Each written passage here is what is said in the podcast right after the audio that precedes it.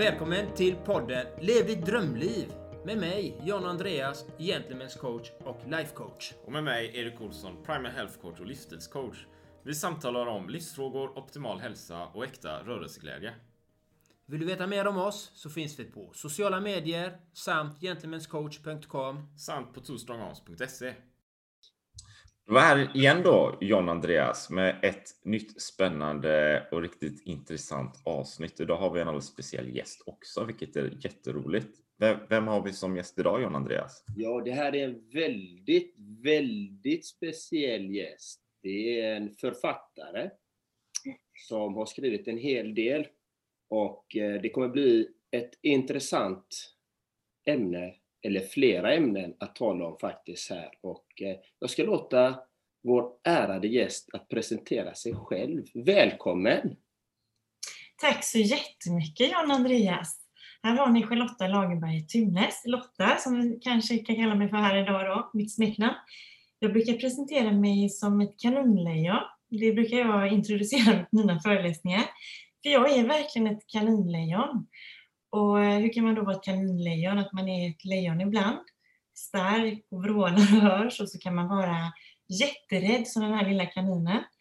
Och eh, det tycker jag är så roligt eftersom jag är en extrovert och högkänslig person som är utbildad beteendevetare men som sadlade om och blev författare på heltid.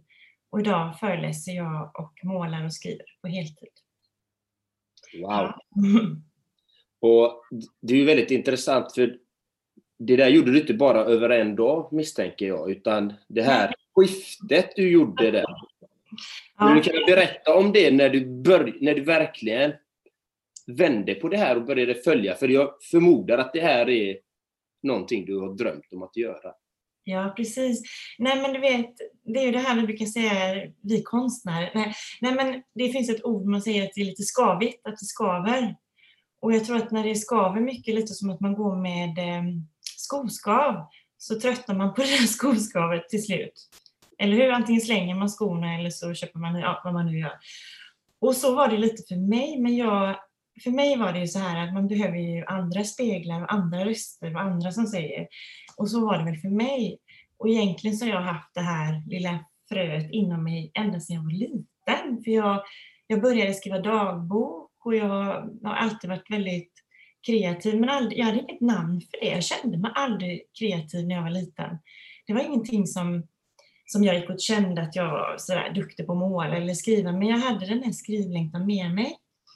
Och jag kan ju se det nu när jag är så gammal som jag är, att den ehm, skrivlängtan var ju faktiskt eh, otroligt stark. Men så kom ju ändå ett skifte det här, men jag tvivlar ju mycket och det tror jag också in, alla människor gör. Men jag, jag tvivlade och så ska man ha en riktig utbildning. Ni vet, man hamnar i det här. Man gör som alla andra, man går inte utanför boxen. Så jag gjorde ju det. Eh, läste till beteendevetare, jobbade med socialt arbete och sådär. Men jag hade ju svårt att få jobb som beteendevetare så jag började i skolvärlden och där, eh, jag skapar ju ofta någonting när det inte finns och det, och det var där jag skapade mina barnböcker. Jag jobbade som brisjourare, jag jobbade i skolan och så skapade jag barnböcker där barn får lära sig sätta ord på känslor. Och givetvis så, så plockar man ju säkert från sig själv för att jag har ju själv haft behov av att sätta ord på känslor och varit en väldigt känslig person. Men för mig var det extremt laddat för det var ingenting som, som var eh, positivt i min familj så jag hade inte med mig det hemifrån. Att, att var, det var ofta ganska negativt man pratade om mig, att du är så känslig och du överdriver och man får väga allt på en silvervåg när det gäller dig och sådär. Jag hade inte det här robusta som, som eh, andra människor kanske har. För en lång historia kort nu då så, ehm, så hamnar jag i det här eh, eh jobbiga, skaviga då att jag, jag blev utmattad, mobbad på jobbet, jag blev hotad på jobbet. Jag hamnade i svårigheter. Eh, och det var den mardrömmen, eller det skulle jag inte vilja göra om igen. Men, men sen när jag kom till en ny arbetsplats och jobbade med socialt arbete eh, mot försörjningsstöd så var det en chef som sa till mig så här Kom in, kom in här på mitt rum lite Lotta så ska jag prata med dig. Så, så tittade hon på mig och så sa hon Ska inte du jobba som författare? Ja. Och då så sa jag, nej, nej det går inte. Va? Går det inte? sa hon. Eh, varför inte då? jag kan inte föreläsa. Jag, jag, klar, jag klarar inte att stå på en scen och föreläsa och jag vet att, att det går inte att leva som författare. Jag måste, jag måste ha den här tjänsten också. Och då började hon ju rita på whiteboarden. Hon var en sån grym coach då. Så sa hon, men, men Lotta du är inte Fredrik Reinfeldt. Du kan ju ha en fläta som står rätt ut. De bryr sig inte. Du kan komma in, du kan säga vad du vill. Du är konstnär. Ja, och så blev det lite grann det här ehm, att ehm, man hamnar man hamnar när chefer börjar fråga, man undrar vad du levererar och CVn börjar tippa över åt två olika håll och det, det kreativa tog över mer och mer. Och då tänkte jag på en kvinna som var chef på Göteborgsoperan. Jag hade en kort period där när jag var ung och då, då sa hon till mig, du kommer se när du blir äldre hur mycket det än spretar så här på din levnadsbeskrivning då, eller CV, så kommer du se att den kommer gå ihop till slut. Och det, det var så häftigt, för jag har tänkt mycket på det att egentligen så handlar ju allting som jag gör nu ändå om väldigt mycket beteendevetenskap. Det handlar om känslor för barn, det handlar om högkänsligt för vuxna.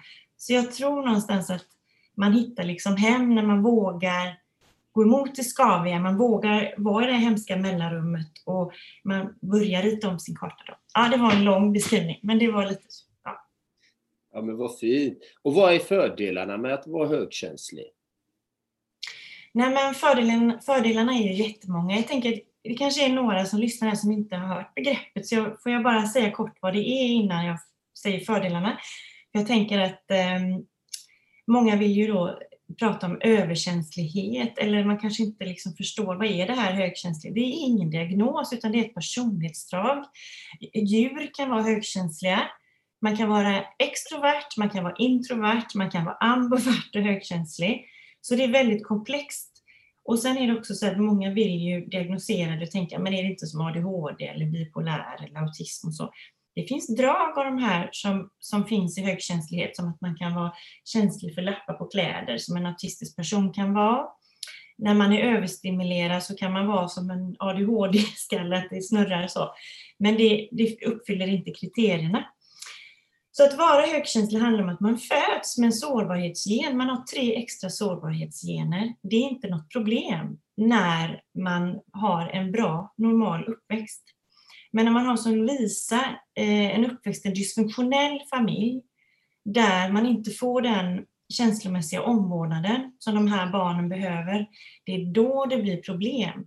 Man föds med en extra sårbarhet och när man då kanske upplever eh, problem. Jag brukar beskriva det som den här orkidéblomman i ett växthus. Vattnar man den så mår den jättebra. Men kastar man ut den i rusk och regn och hagel och snö och allt möjligt så mår den inte speciellt bra. Men när jag föreläser så brukar jag fokusera på det absolut positiva och det är att jag tycker om ordet känslostark då. Jag skojar om kaninlejonet för att man använder ofta starkskör. Så speglar du mig som skör, eh, John Andreas, så blir det fel. Och Erik, speglar du mig som eh, stark så blir det fel. För jag är både och. Jag kan vara under stenen och alldeles mosig en dag och sen kan jag vakna upp som Pippi liksom. Och bara yes! Så här. Så att jag har både och. Men människor vill facka in. Man vill facka in människor. Och då blir det så här att man väljer, ja, är hon skör eller är hon stark? Eller sådär. Och det är det som kan vara svårt då för de här människorna att, eh, att bli speglade rätt. Då. Så känslostark är ju absolut en grej som är jättebra. Sen är det att vi är duktiga problemlösare, lösningsfokuserade. Eh, vi njuter då också mycket mer på djupet av eh, att vi har ett mer inre rikt liv, att vi kan visualisera eh, och att vi kan känna in musik, teater, film på ett djupare plan. Detta gör ju också att vi är väldigt duktiga på katastroftänka. Så vi kan också måla upp ganska hemska scenarier. Så det finns ju båda vågskålarna. Så. Alltså. Sen så är det det här att det är ofta empatiska personer som eh, känner in mycket medkänsla.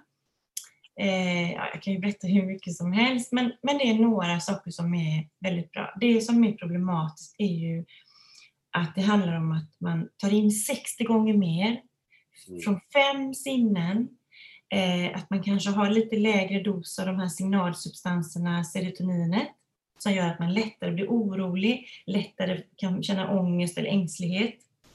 Som gör att man måste vara i balans. Och balans i dagens samhälle, där det går väldigt fort. Man ska multitaska, man ska sitta i kontorslandskap. Grattis! Det är bara väggen där. Va? Så, så det, det är det här som är att man måste hitta rätt former. För när vi är i rätt miljöer så blomstrar ju vi, eh, orkidébarn och högkänsliga.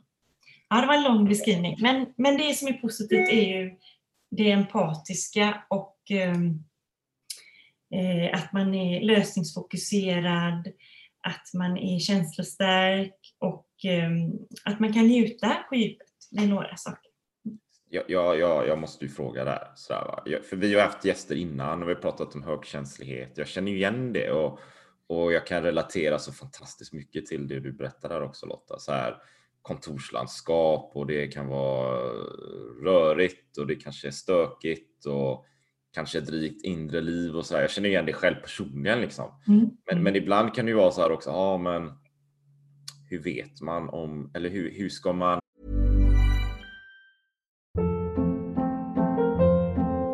Hold up. What was that? Boring. No flavor. That was as bad as those leftovers you ate all week. Kiki Palmer here, and it's time to say hello to something fresh and guilt-free. Hello Fresh. Jazz up dinner with pecan-crusted chicken or garlic butter shrimp scampi. Now that's music to my mouth. Hello Fresh. Let's get this dinner party started. Discover all the delicious possibilities at hellofresh.com.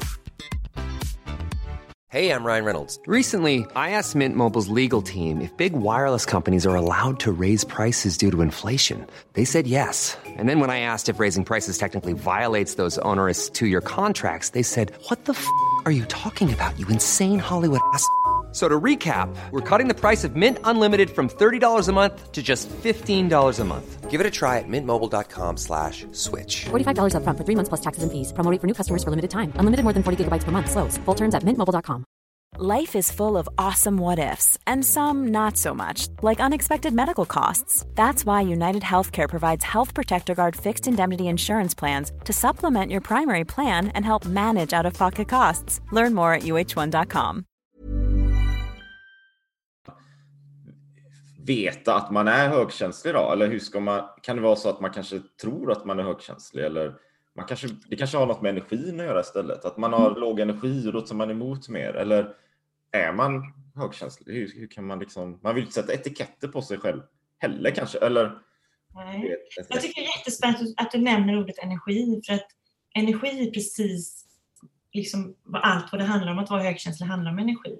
Att man tar in andras energier, att man känslosmittas, att man... Ehm, eh, ja, jag kan gå in till... Jag var till exempel på en middag med min man och så grät jag hela vägen hem. Eh, för det paret låg i skilsmässa, men det var ingen som hade sagt det. Men jag hade känt in det, att man känner in det subtila, gester, mimik, eh, man ser in mellan raderna, allt det här. Och jag tror ju då att den här flickan i boken har fått ännu mer brutalt finslipat känslosystem på grund av hennes upplevelser. För blir man bärare av vuxnas känslor, är man mer om trauman, har man med sig sår, så blir det ju ännu mer så. Men jag, jag möter ju många personer som kan säga att ah, jag är lite högkänslig light. Men det, alltså man är inte högkänslig light, utan man föds med, med en känslotalang precis på samma sätt som man kan födas med, med en musiktalang. Men jag, jag tror inte att man... Man kan göra tester, det finns på nätet, sådär, eh, man kan fylla i 40 frågor. Så ser man ju ganska fort om man är högkänslig. Jag är högkänslig, högkänslig. Jag är väldigt högkänslig. Men jag, men jag tror att... ehm, jag tror ju att eh, gör den testen. Alltså, det är ganska spännande att göra den för att, för att då, då blir det ganska tydligt där också med Googla på det, eh, högkänsligt test, för de är ganska bra, så ser man ju om... Ja, ja. Jag, jag har en följdfråga på det faktiskt. För Ja. Du har nämnt så här att, att du är extrovert. Så. Ja. Det tycker jag är jättespännande. För jag, jag tror jag ser mig själv som introvert. ja. Så har jag så här... ja det kunde jag räkna ut, Erik. Vad sa du? Det kunde jag räkna ut. Alltså, ja, det kan, Ja, ja. Mm. Det är så skadad. Ja. Man blir skadad när man jobbar i samtal och med människor så mycket. Nej, men jag, jag, ja, så är det. Jag såg att jag, jag märker av sånt. Jag, eller jag är gift med en introvert man också, men jag är ju, det har varit problematiskt. Nu säger jag så här att, att eh, det här är mina ord, det här är ingen forskning, men jag tror att det är enklare att vara introvert och högkänslig. 70 procent är ju det. För att när man är extrovert och högkänslig så springer man in i den väggen, för jag tackar aldrig nej. Jag tackar aldrig nej till saker, till fester och sånt som jag skulle tackat nej till. För det var så roligt, jag, jag får energi av det. Sen blir jag ju som en pannkaka efteråt då. Och då lärde jag mig det av en, på en föreläsning av en mamma som sa ja, jag, är, jag är extrovert och högkänslig och min dotter är introvert och högkänslig. Men vi bråkar hela tiden, vad, vad kommer det sig? Och då kom de ju fram till det att när den introverta högkänsliga personen eh, vill, är överstimulerad och behöver återhämta sig, då gör man det med att dra sig tillbaka och man hämtar ja, man hämtar inifrån sig själv. Medan den extroverta vill kommunicera och tjata och tjata och tjata. Och då blev hon ännu mer irriterad, den här introverta dottern. Då. Så att man får inte glömma bort att vi är ju människor som är olika med det här personlighetsdraget. Det är inget likhetstecken mellan högkänsliga och högkänsliga. Så, så att det är jättespännande och då gäller det ju att man, för jag kunde inte ta till mig det här då när min man kom redan 2006 och sa men det här är ju du. Nej, nej, men det är ju en introvert person. Det, där är ju inte jag. Jag kunde inte förstå. Alltså det hade hjälpt mig så mycket om jag hade förstått det när jag var yngre. Att jag hade den här personligheten fast jag är extrovert. Mm. Ja. Hur är en, eh, för, för lyssnarna också kanske? Jag vet inte, för introvert, extrovert? Och ambivert kan man vara också, man kan vara både och. Och så am, am, vad Ambivert är att man är både extrovert och introvert, ja. man är lite mer mittemellan. Ja. Så det, det, och det kan, för det tror jag också att man kan förändras. Jag är ju mer introvert idag än vad jag var när jag var yngre. Alltså ja. man kan gå åt olika håll. Man kan ju vara väldigt introvert som ung och sen bli lite mer ambivert. Att man, blir, att man förändras över, över ålder. Så. Men om, om man skulle vara lite förenkla, liksom extrovert mer, mer utåtriktad, introvert mer inåt? Ja, alltså extroverta hämtar energi utifrån mm. och introverta hämtar inifrån sig själv. Mm. Och det gör ju problem då. Problemet är ju att jag älskar att vara på bokmässan för jag är extrovert. Men jag är, vill inte upp ur sängen andra dagen. Alltså de sista två dagarna på bokmässan vill inte min kropp gå dit. För att jag tar in alla energier. Mm. Så att det är liksom skogspromenader. Jag gråter nästan. Alltså jag är så trött. För det är så mycket människor. alla dessa intryck. Så att, eh, jag vill ha det, men samtidigt så behöver jag det andra egentligen mer. Så. Mm. Ja, det, låter, det låter intressant och då kanske jag har alla diagnoser som finns i hela världen då. Många diagnoser här. Jag har fått nog alla etiketter som man kan få. Du är extrovert, du är introvert, du är högkänslig, du är ADHD, du har en kombination som inte finns. När jag bara egentligen är mig själv. Mm. Det, det, är väldigt intressant, eh, just de här, när vi pratar om energier. Mm. Hämta energi och leverera energi, ge energi. Mm. och var får man energi ifrån? Jag älskar just energibiten. Det är mm. det viktigaste, för att vi är ju energi. Mm. Och, och, det, ja, och det är spännande när man går in i ett rum och så går man ut i det rummet på ett annat sätt. Är inte det spännande? Det här hur, hur man påverkas av det, eller hur? Ja. Alltså hur människor kan påverka varandra och hur det kan fortsätta flera led. Ja. Alltså, det, visst är det intressant? Det är jätteintressant och det handlar ju lite också om vad är det du för med dig in i rummet? Mm. Nummer ett. Vad, och hur är stämningen i rummet? Vilka energier finns det där? Och vad är energier? Det är ju oftast kommer det från tankar, kommer från dina tidigare erfarenheter som du har med dig in. Och det här är ju någonting vi kan bestämma redan innan. Vilken energi ska jag komma med? Vilken energi vill jag känna? Vilken energi vill jag sända ut? Det är något, ett val vi har. Mm. Mm. Hur ser du på det då? Nej men alltså, jag tänker när du säger att det är ett val vi har, många högkänsliga sägs ju ofta att man känner rätt men ibland tolkar fel. Alltså det är ju det här när man tar in med spegelneuron, när man tar in eh, väldigt mycket. Jag får ju ofta, jag frågar mer nu för att jag kan väldigt lätt misstolka.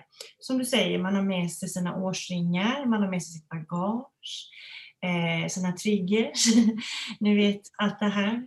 Eh, saker som jag varit med om. Jag brukar säga också på mina föreläsningar det här att som är, det här är väldigt basalt, men jag tänker ändå det här är ju en sån här klockren grej.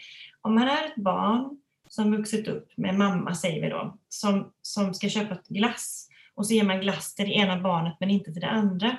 Då, då programmeras ju det in i oss en negativ programmering att min mamma tycker inte om mig, det är något fel på mig, det är något konstigt med mig. Och sen när man växer upp och möter människor så har man med sig den taskiga programmeringen eller det här inre kritiken kanske då, som den här flickan har i boken. Och så är det det här lilla biblioteket, jag kallar det för känslobibliotek, så ploppar ju det upp. Och då påverkas ju det hur jag, spe, mina speglar utåt och vad jag speglar och hur man, ja, det, det är ju det här hela tiden. Så jag tänker att, att eh, det är ju någonting som man får öva på väldigt mycket och inte vara rädd för att fråga eller säga. För det finns en försiktighetsgrad i högkänsliga personer också. Jag, jag, tänker mycket på det själv, om man sparar tid.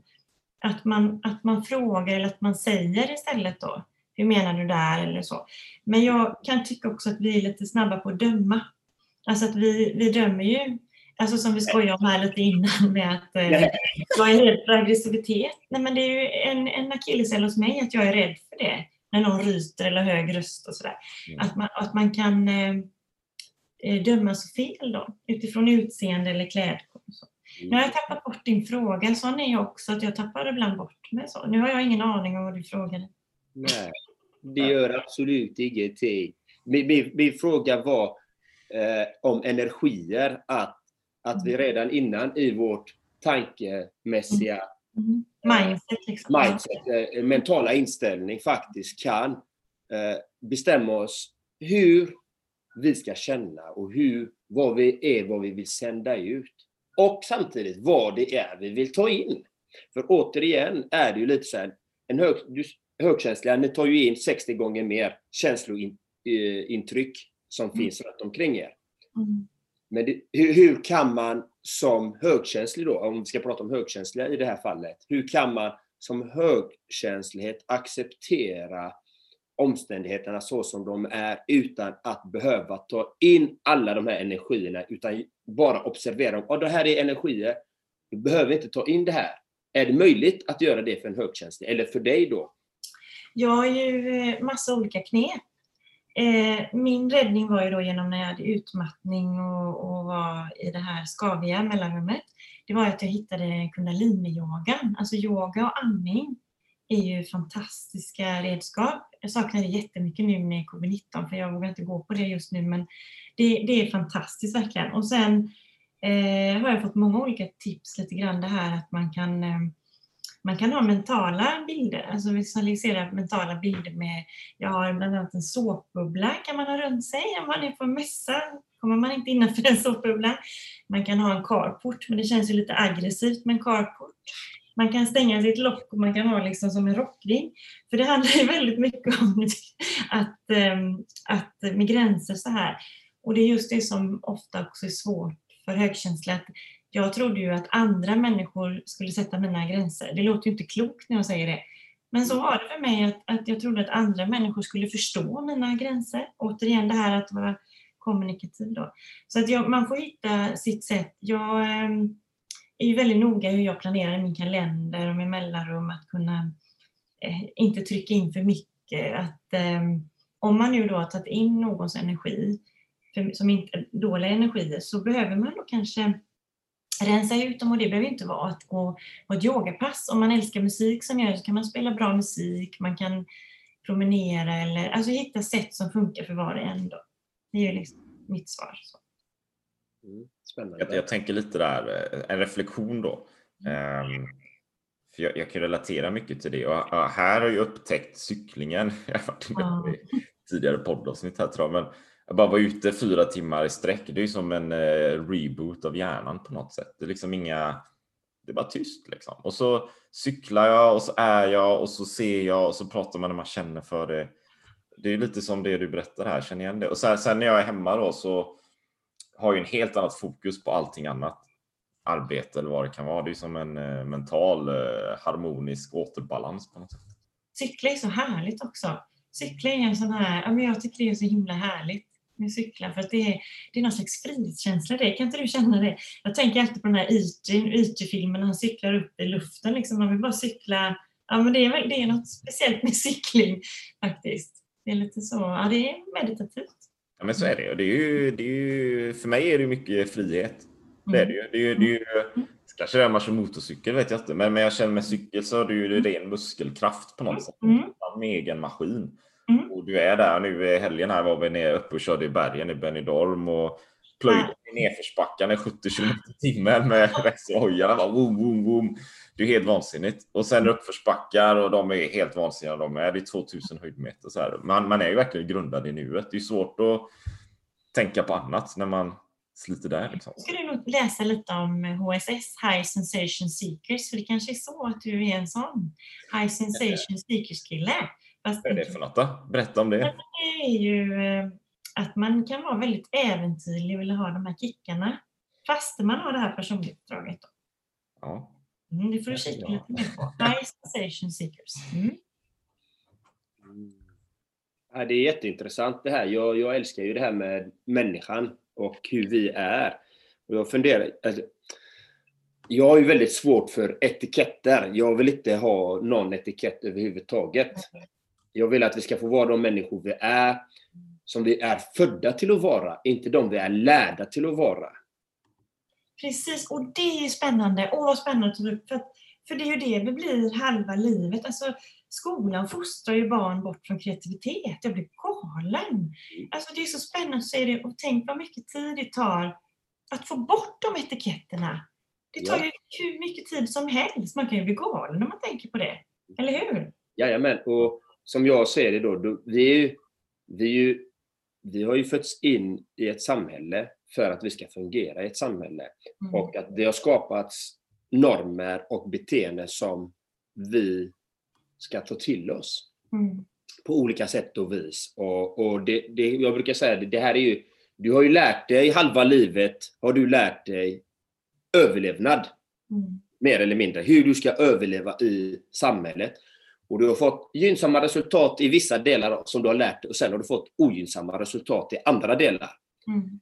Och, och som jag är ju, eftersom jag är livssyftecoach så jobbar jag ju liksom med vad är meningen? Om du lever från ditt autentiska jag, från ditt innersta jag Mm. och väljer val efter det och inte efter de externa faktorerna som är utanför dig.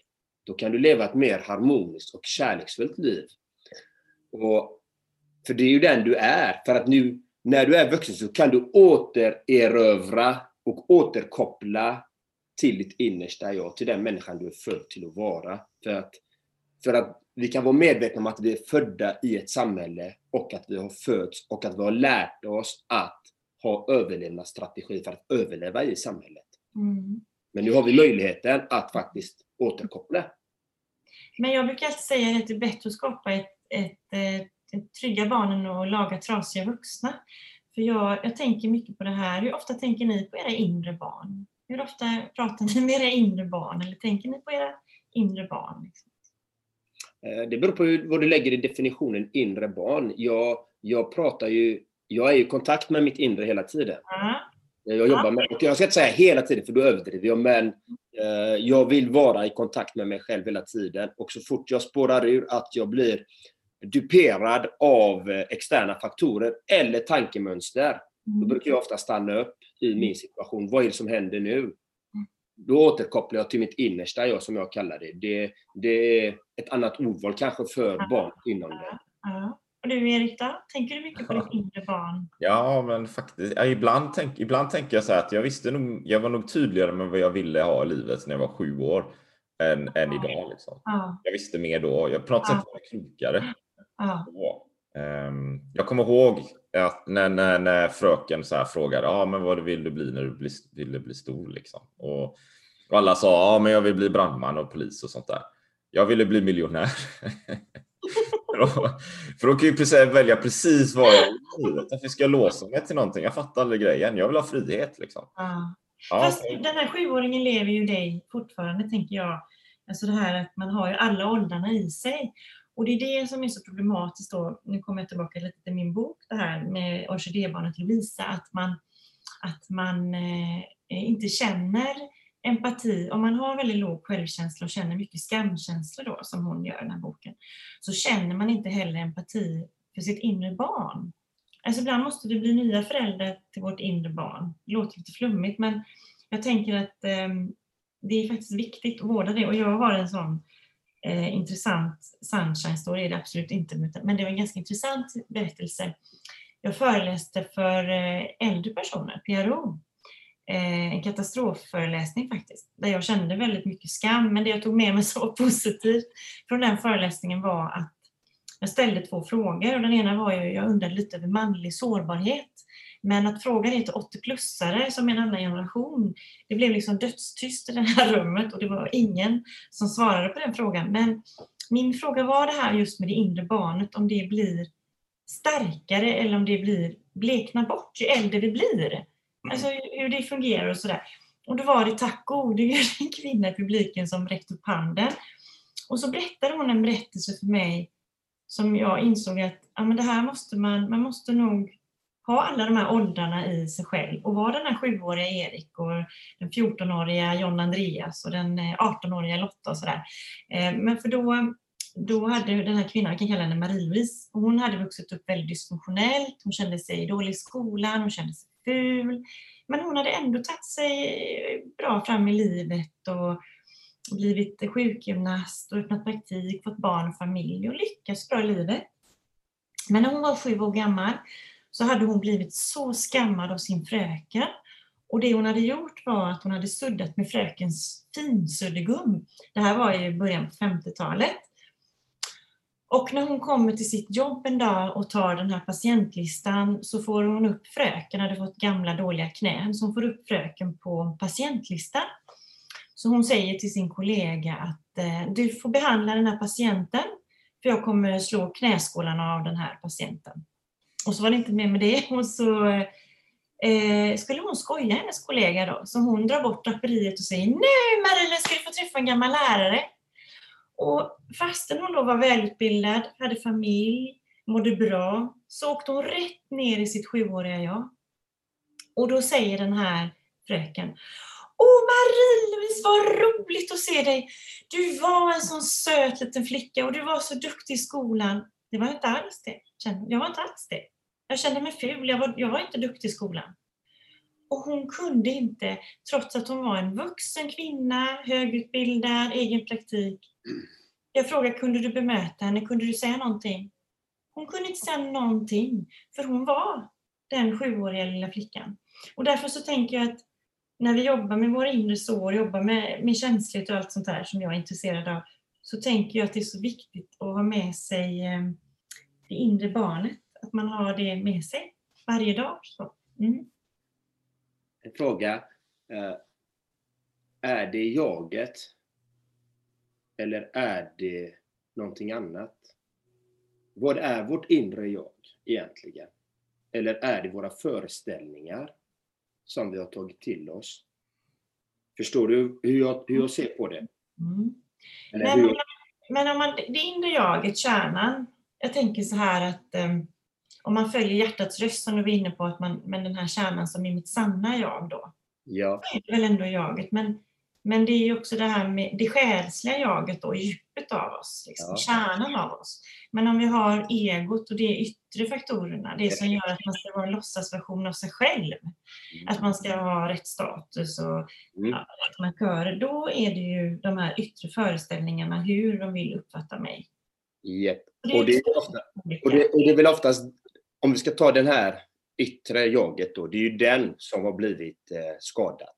Mm. Det är den som har format oss. Det är ju inte vårt innersta jag, det är ju inte vårt autentiska jag, utan det där är ju en föreställning i vårt ja. jag. Ja. Mm. Och, och, det jag menar är när du lever från ditt autentiska jag, från ditt ja. innersta jag, ja. då, då strålar det igenom jaget. Mm. Att då lever du och lever du. Mm.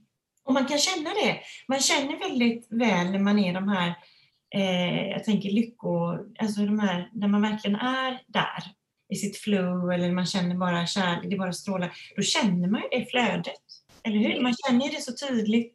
Om det är negativa energier eller blockering, man får kalla det vad man vill. Mm. Och, eller man är på fel plats, ja, bland fel människor eller vad, vad det nu kan vara så, så känner man ju det väldigt tydligt egentligen. Om man bara lyssnar. Ja. Och, och, det, och det är ju väldigt intressant eftersom jag vet inte om jag sa till dig sist där Lotta, att eh, för en x antal år sedan så, så blev jag lycklig. Ja. Och jag har ju blivit, jag brukar säga jag är 99% lycklig av min tid. Det är fantastiskt. 99 procent, det är fantastiskt. Ja, och, och jag, jag kan nog säga att jag tror att det är mer än 99 procent. Men, men jag, jag säger, jag lämnar den 1 procenten där. Mm. Jag är ingen matematiker. Men, men eh, att under den här resan som har varit under de här åren då, eh, så har jag bara blivit lyckligare. Fast jag trodde jag var så lycklig jag, jag kunde vara. Mm.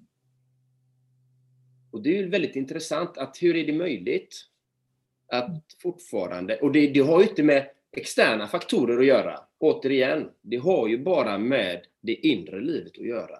Mm. Mm. Det, och vi pratar om jaget, de här två olika jagen Mm. hela tiden. Och det är det här jaget som är, som jag pratar om, att man, när du har i kontakt med ditt innersta jag hela tiden, så Mm. mycket som möjligt. Och då, då blir inte de här externa faktorerna så starka. Klart de är starka, men de går inte in och skadar ditt jaget. För att Mm. jaget är ren energi för mig. Det är bara kärlek egentligen. Ja, och jag tycker att det är väldigt spännande att vi pratar om det här och nu. För att jag tror att det är väldigt många människor där ute som, som missar det. Alltså man, man tror inte att... Alltså jag var en av dem. Jag trodde inte att det var möjligt att kliva av den här karusellen. Man, är, man har sin lön, man har sitt fasta jobb, man har allting runt om ordnat. Det är ju fruktansvärt. Det är en väldigt stor... Jag skulle aldrig göra om den resan. Aldrig någonsin. För, att, för det, det krävs ganska mycket för att göra den. Alltså, eh, jag sa upp mig från ett jobb utan att ha ett jobb. Och det, bara det med, med småbarn och med räkning, alltså hela det här att, att kasta sig ut. Eh, för jag såg ingen annan utväg. Jag trodde att jag skulle bli så sjuk. Alltså det, för mig det fanns liksom ingen utväg. Så, jag var så trängd i det och jag tänker att ibland måste vi dit. Vi måste ner liksom i rännstenen för att orka blomma och resa oss upp. Och det är det, jag tror på att gå igenom sårbarheten för att finna sin styrka. Och det, det låter ju väldigt eh, provokativt som jag säger att när man känner att man är, är hemma och är den här hjärtats röst. Hemma är du ingenstans, man är hemma överallt. Alltså att, att, att vi tror att vi ska hitta kanske någon plats, utan det handlar om att hitta det inne i hjärtat. Det, det har inte med det där huset eller den där resan eller det där, bara gjort det där eller bara gjort si eller så, utan det handlar om här, här, hjärtat. Och, och det, jag tänker att det är, ibland kan det nästan vara provokativt om man möter någon som är mitt uppe i det här stressade på väg utbränd och axlarna upp och bara kör på så kan det nästan bli en provokation. När någon sitter och säger jag, jag är lycklig liksom 100 procent av tiden, jag mår så bra. Det, det är en provokation för många. Chillpill liksom, nej men du vet sådär. Det, det, ja, det är lite spännande. Det är väldigt, kan vara väldigt, eh, många kan bli väldigt provocerade av det. Och jag har mött det Mm. eh, många gånger. Men jag är så pass i kontakt med mig själv och jag är en stark människa i Mm. mig själv. Mm. Liksom jag, både fysiskt och mentalt och min inre kärna. Jag, jag Ja, känner mig väldigt trygg ja, oavsett var jag befinner mig. Liksom. Att jag kan samtala med vem som helst. Liksom. Och de kan vara agiterade. Jag blir inte agiterad. nej. Jag samtalar i lugn och ton, liksom bara prata Mm. på. Liksom. Nej, för jag tänker, det är väldigt när man står... Jag prövade att stå på ICA Maxi två gånger och signera böcker som en utmaning. Jag kommer aldrig göra det igen för det var fullständigt vidrigt. Men det här att stå fredag eftermiddag i en stor ICA Maxi-butik med den aggressiviteten människor kommer fram till och bara spyr ut sina dåliga äktenskap, sitt tråkiga jobb, sin eh, tråkiga fredagstacos och bara slänger ut okända människor. Och här står du och du måste väl också få in till hyran som författare och vad säljer du? Alltså, de var så oförskämda en del och så tänkte jag så här, mår folk så här dåligt att man måste gå på en stackars författare som står här och ser livrädd ut? Och så tänkte jag bara sådär att jösses, liksom. För då kommer man verkligen i den här vardagen, ICA Maxi, Mm. Uppsala, fredag eftermiddag. Alltså det, Nej. ja. Och jag kan ju tänka mig det att faktiskt att eh, du som liten, du är ju inte så stor heller, du är en kvinna, du ser ju du ser ju ut som en riktig författare om man ska säga det. Etiketten fram där. Ja, ja, jag vet, jag vet det, men, men det är ju det. Nej, men det är ju det lite. Alltså den här... Eh, alltså se mig som en författare, det, kan ju inte vem som helst säga att John Andreas, han är en författare, även om jag har gått fyra skrivarkurser liksom. Mm. Eh, utan jag vet inte, jag, jag har fått alla etiketter, jag tror, eh, jag har fått så många olika etiketter på mig så det finns inte som jag kan räkna upp bara så här. Men Mm. jag tänker att du blir extremt utsatt för du har ju inte, du, du upplevs inte som du är stor, stark, bam liksom. Som till exempel om jag skulle stå där, då... då Nej, det var kaninen. Det var kaninen som stod där en dag. Det var inte Ja. lejonet. Mm. Men om jag skulle, till exempel, bara parallellt, om jag skulle stå där, då Mm. blir det, om någon ska komma fram till mig, då, då, måste, då behöver den personen ha väldigt mycket aggressivitet och den måste känna sig stor, alltså den måste ha en fysisk överlägsenhet. Mm. Liksom för att ens gå fram. Du, en som känner sig lite mindre än mig, eller inte har den styrkan. Pontusen, tänker du? Ja? Mm. ja den, den kommer inte fram. Den, den, den, vågar inte det. Men, då kommer sociala medier in. Där vågar de. Ja, just det. Då vågar man där Där vågar de! Där vågar de kasta i sig det ena efter det andra. Men när de får svar, så får jag, när jag svarar på deras repliker, då får man ju inget svar tillbaka. Många Nej. gånger. Nej. Och det är väldigt intressant. Liksom, det säger så mycket om vilka energier de bär på. Mm. Bara en kommentar, vad de skriver, vad de säger. Mm. Det säger jättemycket om en människa. Mm. Och om, Men man, får, sluta lyssna också. Det är det, det jag tänker lite grann att vi får inte glömma det att det skrivna ordet sätter sig djupare. Vi glömmer det ibland.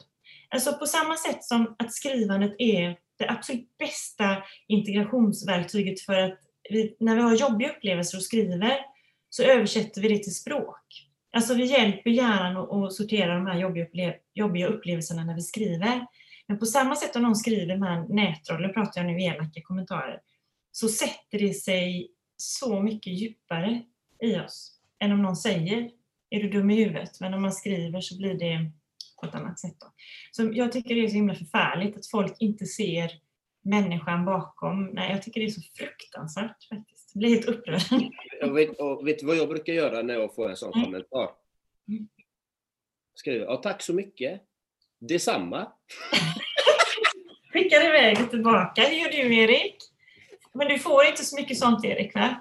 Nej, men jag kan få, ja, jo, men jag kan få ganska negativa kommentarer ibland. Eh, eh, väldigt negativa till och med. Händer kanske inte så ofta då, men, men som, som jag ser, jag vill ju väl liksom. Ehm, och ofta vill jag förmedla möjligheter till människor.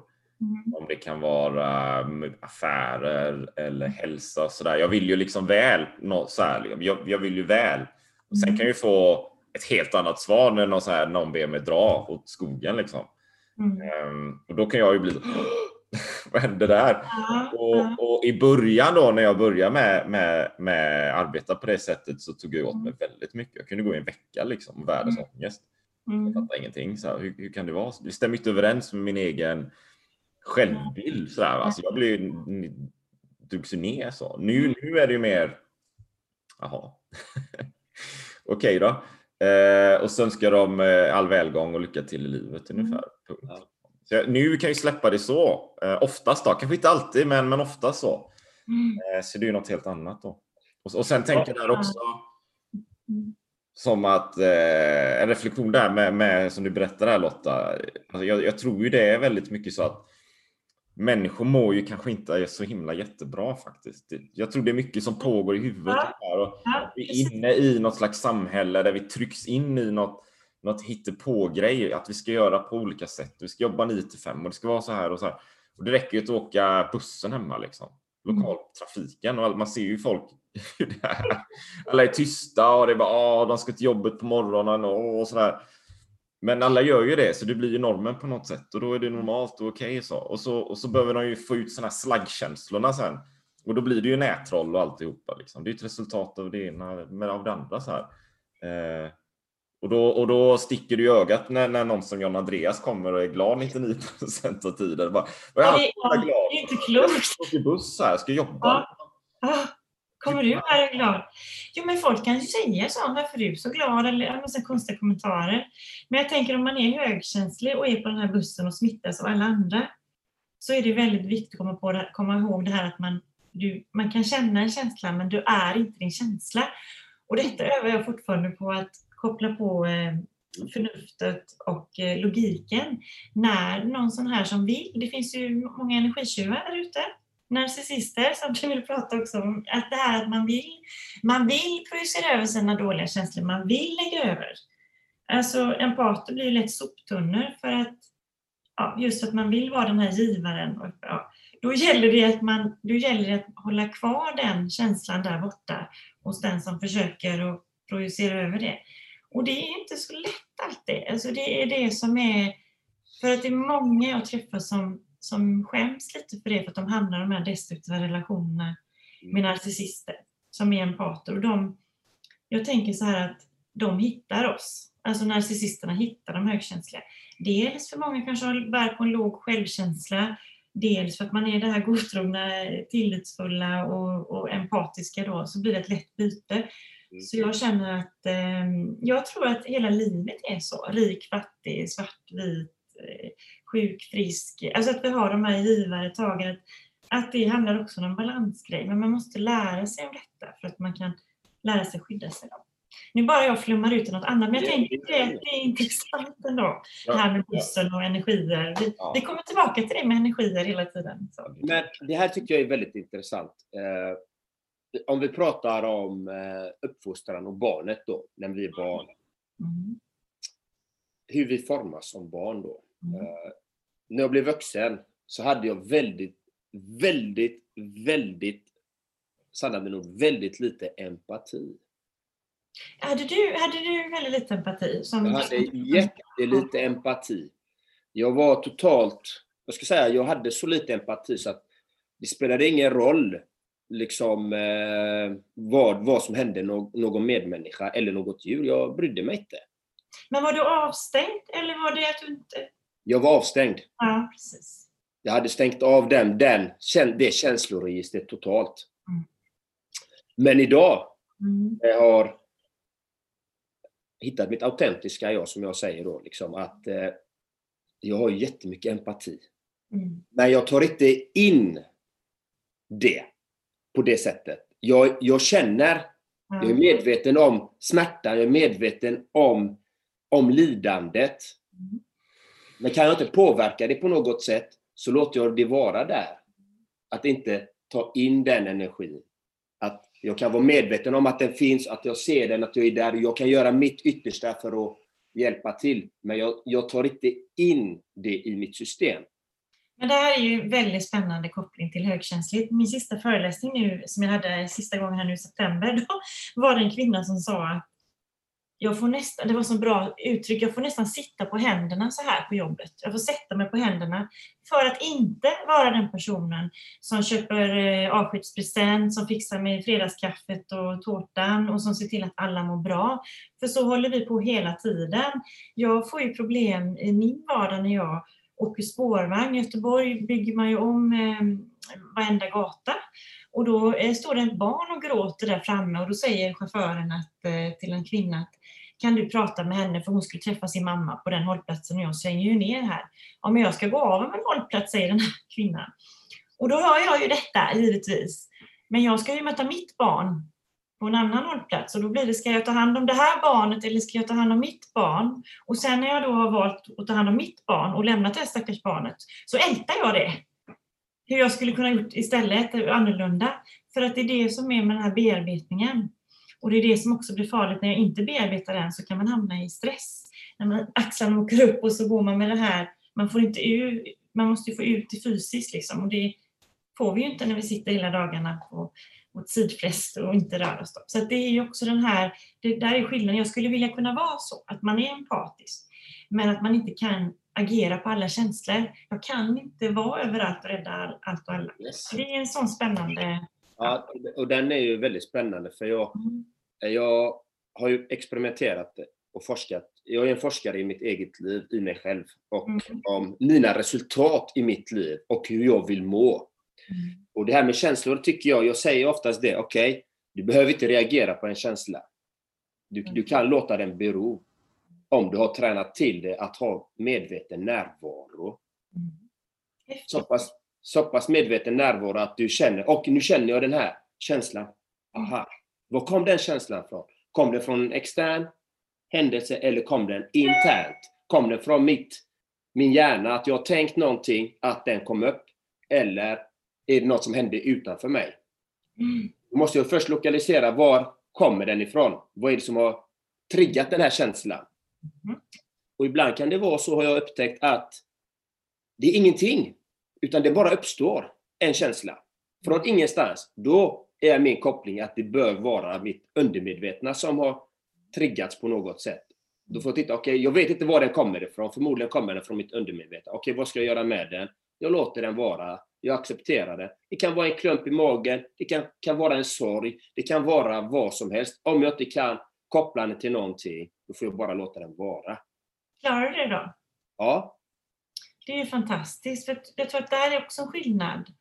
Ehm, för då vill jag ju veta exakt va? vad det är som... För då börjar det här oron gnaga i mig. Så att det är det lite grann att kunna... Det är ju verkligen spännande att kunna vara i den här medvetenheten och bara se den, se den sakta flytta iväg så här, känslan. Det, det är en utmaning, får jag säga. ja och det, det, och det kommer ju inte gratis. Nej. Det kommer ju inte gratis. Det är tusentals timmar av meditation liksom. Ja, det, det är verkligen det. verkligen det. Så, Men jag, jag tänker på det här med iscensättningar och upprepningstvång, att jag upprepar så mycket.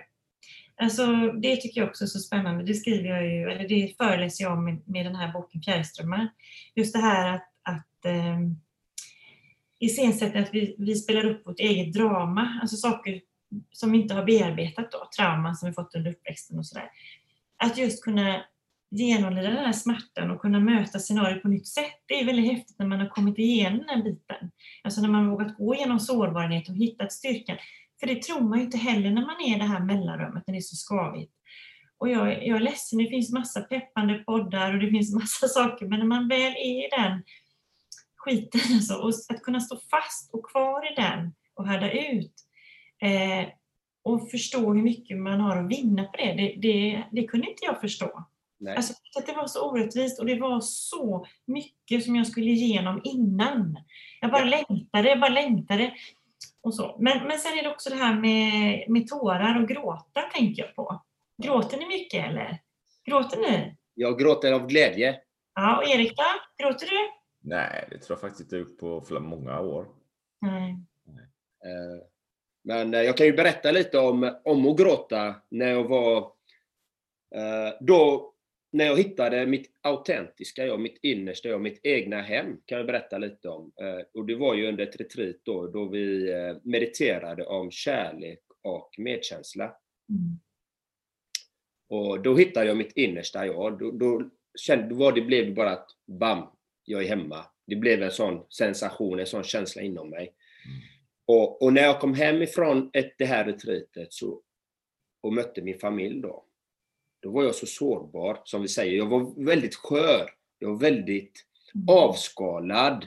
Kulor, liksom. Ja, jag, jag var väldigt, jag var väldigt ren. Mm. Jag hade inget skydd. Nej. Och när jag kommer hem så är jag tvungen att gå ner till vår yogashala som jag hade då. Eh, ner till källaren, vi hade en shala där. Så jag gick ner till yogashalan, rullade ut mattan, satte mig där. Och då, just då, började jag gråta. Mm. Något ofantligt. Mm. Jag grät så mycket och scener efter scener efter scener kom upp hela tiden och jag bad om förlåtelse om det som jag har gjort själv, Mm. omedvetet och medvetet, Mm. när jag har skadat andra människor Mm. eh, och varelser. Eh, Och förlät även det som kom upp då, alla människor som har gjort mig illa, medvetet och omedvetet. Och alla de här, det är ju mycket minnen vi pratar som, som, som går igenom hela mitt system. Liksom. Och jag gråter och gråter, jag vet inte hur länge, men jag blir ju så utpumpad så att jag till slut bara ligger där som en blöt fläck. Ever catch yourself eating the same flavorless dinner three days in a row? Dreaming of something better? Well, HelloFresh is your guilt-free dream come true, baby. It's me, Kiki Palmer. Let's wake up those taste buds with hot, juicy pecan-crusted chicken or garlic butter shrimp scampi. Mm. Hello Fresh. Stop dreaming of all the delicious possibilities and dig in at HelloFresh.com. Let's get this dinner party started. Hey, it's Ryan Reynolds, and I'm here with Keith, co star of my upcoming film, If, only in theaters, May 17th. Do you want to tell people the big news? All right, I'll do it. Sign up now and you'll get unlimited for $15 a month and six months of Paramount Plus Essential Plan on us. Mintmobile.com slash switch. Upfront payment of $45 equivalent to $15 per month. Unlimited over 40 gigabytes per month. Face lower speeds. Videos at 480p. Active Mint customers by 531.24 get six months of Paramount Plus Essential Plan. Auto renews after six months. Offer ends May 31st, 2024. Separate Paramount Plus registration required. Terms and conditions apply if rated PG.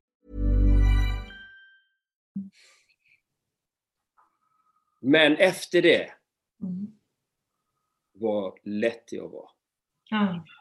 Vad lätt. Ja, ja, det, det, men det jag tycker att det är väldigt renande. Och, och jag tänker också på det här, eh, jag skäms mycket för det också, att jag har alltid den här mamman som gråter högst på varenda skolavslutning. eh, När en pappa kom fram till mig, lite mycket där va, du vet sådär. Och, och man ska nästan ursäkta sig.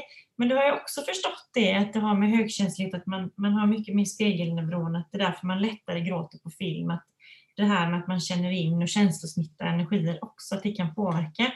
Sen, sen så är det ju också viktigt att veta att, att um, sorg har ju ingenting med mängden tårar att göra. För det kan ju också vara jättejobbigt om man är i en sorgeprocess och folk nästan liksom lite fördomsfullt säger varför gråter du inte? Du kan ju inte sörja. Eller, det, det har ingenting med det att göra. Vi är olika. Men det finns ju många människor som skulle vilja gråta, som inte kan. Alltså, vi är så olika i det där. Det var därför jag tyckte det var spännande bara att, att fråga. Så, det. Ja, jag kommer ihåg senast jag grät. Det var faktiskt på en, eh, två gånger på en föreställning som heter Satuma. Mm. Eh, En, en, eh, en teaterföreställning om eh, eh, finska vinterkriget, lite grann om Mm. eh, ensamkommande barn till Sverige. Ja. Och då grät jag. Båda gångerna, jag har sett den två gånger. Då, första gången tittade jag på den här i Göteborg, andra gången var i Borås med min far. Och jag grät, och jag grät. Det var så vackert. Mm. Jag kanske är högkänslig som jag sa innan. Jag har alla, alla diagnoser. Ja, du får göra testet också. Nej, men jag tänker så här, i och med att det är killar, så är det lite grann det här med, med högkänsligt att vara kille och, och just med normer och hur man ser på saker och sådär. Och etiketter och så. Hur det känns, om det är fortfarande svårare för killar att kunna visa känslor då och gråta eller sådana saker. Om det känns, fortfarande känns lite jobbigt så. Eller om det... Ja, hur, Nej, det eh, känns hur är absolut det? inte jobbigt. Ehm, eller, eller är det, jag kan känna så här, eller jag kan känna mig känslig om jag ser någon, eh, någon eller med om någonting eller någon film eller något sorgligt liksom på det sättet. Och, och innan var det nog, ja men om gråten är nära, då var det nog bara håller tillbaka liksom. Nu är jag, nu är jag Ja. känner mer att, ja men om det får vara som det var liksom. Om Ja, jag, är jag får gråta. Men eh, det kommer sällan till den punkten liksom, utan det blir bara, ja kanske lite fukt i ögat. Det, det händer ju ofta, det skulle jag väl säga. Men det är sällan att det bryter igenom så. Eftersom när man var liten var den där sju, sjuåriga pojken kanske. Då var det ju mer närvarande så. Ja. Mm, Har ni sett The Star is Born, den filmen? Ja. Ja, grät ni inte då? Jag har inte sett den. Jag har inte sett den. nej. Det var nämligen så att jag såg den på bio med en väninna. Jag har sett den tre gånger på bio. Det är ju också lite sjukt, men jag tyckte att den var så bra. Ehm, och då visste jag, jag har ju sett den med Barbara Streisand och Chris Christopherson, den som är från 1976. Så jag visste att det skulle sluta och gå illa va. Och då kan jag börja gråta innan för att jag vet att det kommer köra ihop sig på slutet. Och, jag, och då, skulle jag, då tycker jag det är så jobbigt på bio att man inte kan fingråta. Det är det jag vill göra, jag vill kunna fingråta lite. Inte, inte den här Helena Bergström. Det tycker jag är så jätte, jättejobbigt. Ja, det är en sån här... Eh, mm. Jag kan känna igen det som, som Andreas berättar här då i och för sig liksom. Det var ju schysst att att bara gråta liksom. För jag, jag kommer ihåg den här känslan av lättnad efteråt. Ja. Ja. Man går på lugn. mår. Ren, ja, precis. Det är lite reningsbad. Det är delas. men Ja. det är fantastiskt. Ja. Så att man kan ha den här känslan oftare. Men jag har inte haft den. Men, eh, men, men där och då tänker jag också att det, finns, det, det är ju säkert det är ju någon slags skillnad på något sätt, män och kvinnor. Jag, vet, jag, jag, tror jag upplever att män håller igen mer. Alltså. Mm. Eh, Så svårare att prata om känslor och hur det är och mål och drömmar och alltihop egentligen. Alltså. Det, är, det är ju mer av någon anledning så är det oftast, jag möter också mina coachingkunder och klienter så här, det är oftast mer, mer kvinnor som Mm. kommer till mig och ja, men jag vill göra det här, det här jag vill fixa så och så. Eh, och, och, mer öppna helt enkelt. Mer Mm. öppna. Och, och män kan ju uppleva ofta är Mer stängda på något sätt. Men då är det ju så också, jag träffar ju många män som kommer på mina signeringar som, eh, som har det oerhört problematiskt att de är högkänsliga, superhögkänsliga. En kille sa att han självmedicinerar med alkohol. För han kom på att hans pappa hade druckit för mycket men han självmedicinerade för han, skulle, han var IT-konsult någonting och han skulle klara av de här eh, after work-kvällarna och var introvert och högkänslig. Och en annan kille, han var ju en sån riktig machokille. Va? Han sa att alla tycker att jag ser ut som en macho man. Riktig sån bodybuilder. Han sa att det känns som det är knivar som skär igenom mig. Supersensitiv. Men han var ju en riktig biff. Va? Och, och, och fick bli bemött med speglar återigen och hur vi, hur vi möter människor då. Jätteproblematiskt. Och en del tycker ju att det är lite skämmigt också att komma fram till mig. Ibland kan de komma innan jag börjar signera och, och alltså som att det är... Man behöver väl inte be om ursäkt för det, för att man är intresserad ja, av, att, av känslor och sådana saker. Då. Men jag, jag tror att det finns många normer vi behöver jobba med. Vi är ganska fokuserade på kvinnor och kvinnors rätt. Vi har haft ganska mycket fokus kring det. Så att jag, jag efterlyste ju verkligen en bok om manlig sårbarhet, så det var så kul när Thomas skrev den. För det, det, ja, jag, jag är intresserad av det också. Mm. Var, var, varför använder vi ordet sårbarhet när det är en styrka? Ja, men sårbarhet kan ju vara en styrka också. Har du tänkt på det? Ja, men ja, det kan det ju vara. Vad är sårbarhet? Vad är sårbarhet för dig? Vad är, vad, Sårbarhet, det? Sårbarhet är ju oftast att man är sårbar. Jag tänker inte så. Jag tänker att sårbarhet är ett risktagande. Sårbarhet är ovisshet. Att man, man vågar vara med i en podd fast man inte vet vad det ska leda till. Jag vågar visa mig sårbar utan att jag vet vad, ska, vad resultatet blir. Alltså jag ser det så mer. Som en, jag tänker så kring ordet sårbar. Att, att, Jag, jag eh, tänker att sårbarhet, det är ju som ett sår. Det är ju ett sår. Ja. Ja, ett sår är ett sår. Men sårbarhet för mig är någonting annat också. Det är där- jag, jag förstår, jag förstår Mm. det. Men Mm. jag, jag har ju lite, alltså ordvalen är, för mig är de jätteviktiga. Vilka Ja. ordval vi väljer. Ja, Vilken, vilken, vilken vibration. ja men det är sant. Vilken vibration. ska vi använda ett annat ord då? Ja, det är det, ja, det är det, det, är det, jag, det, är det, det, det, är det, jag vill, det är det jag vill att man ska göra för att ordval är viktigt. Ja. Alltså, eh, vad, vad, vad kan man ha för annat ord än sårbarhet? Eh, känslostyrka? Nej, men jag bara... Sensibelt, sensibelt begåvad, känslostyrka, känslostyrka. Absolut. Vi kan använda andra ord. Mm. Ja, och, och, jag tänker för att sårbarhet, det är... Jag ska inte säga att det är, jag tycker det är ett fint ord, men eh, för en man eller för en kvinna, liksom sår, det är ju ett öppet sår oftast. Liksom. Sår i sår. Liksom. Du läker ett sår, då blir det ofta starkare, det, det partiet. Om ett ben är brutet och du läker det, så blir det ofta starkare där det har brutit, sägs det då. Men det är jättespännande att du säger det, för att jag har läst i jättemånga grupper på nätet. Så är det högkänsliga som inte vill prata om sårbarhet. De vill inte prata om det. De, vill inte, de gillar inte det heller. De gillar inte det. Så att, och Nej, jag, jag tycker det är en styrka att prata om känslor. ja, Det är styrka. Du är en hel människa när du kan Ja. prata om dina, styrk eller dina känslor, att du har kontakt med, med Mm. dig, vad som händer i dig. Det är en styrka. Mm. Att inte ha kontakt med sig själv eller sina känslor, det är ju, det är ju en sårbarhet. Om man ska säga så. ja, du tänker så. För har du inte kontakt med dig själv och dina känslor, då, då går du miste om hela ditt Ja. register. Det är en sårbarhet. Men då tycker jag att man lever mer i sitt ego. Då, då kallar jag det för att man lever i sitt ego. Alltså den man- här inre bedragaren vi har, egot. Att man, eh, att man ser sårbarhet som eh, svaghet, att man ser det som känslodrag. Jajamän. Alltså så. Ja, då lever man, i, lever man i egot, 100 procent. Ja. Så att jag... Mm. Mm. Ja, men vi, vi kan kalla det känslos... Vi kan byta. Vi, byter- vi, ja. Inga problem. Jag är flexibel. Möjligheter. Möjligheter. Risktagande, ovisshet tycker jag det är. Och, och- det där med risktagande också. Det är också återigen ett negativt laddat ord. Möjlighetstagande.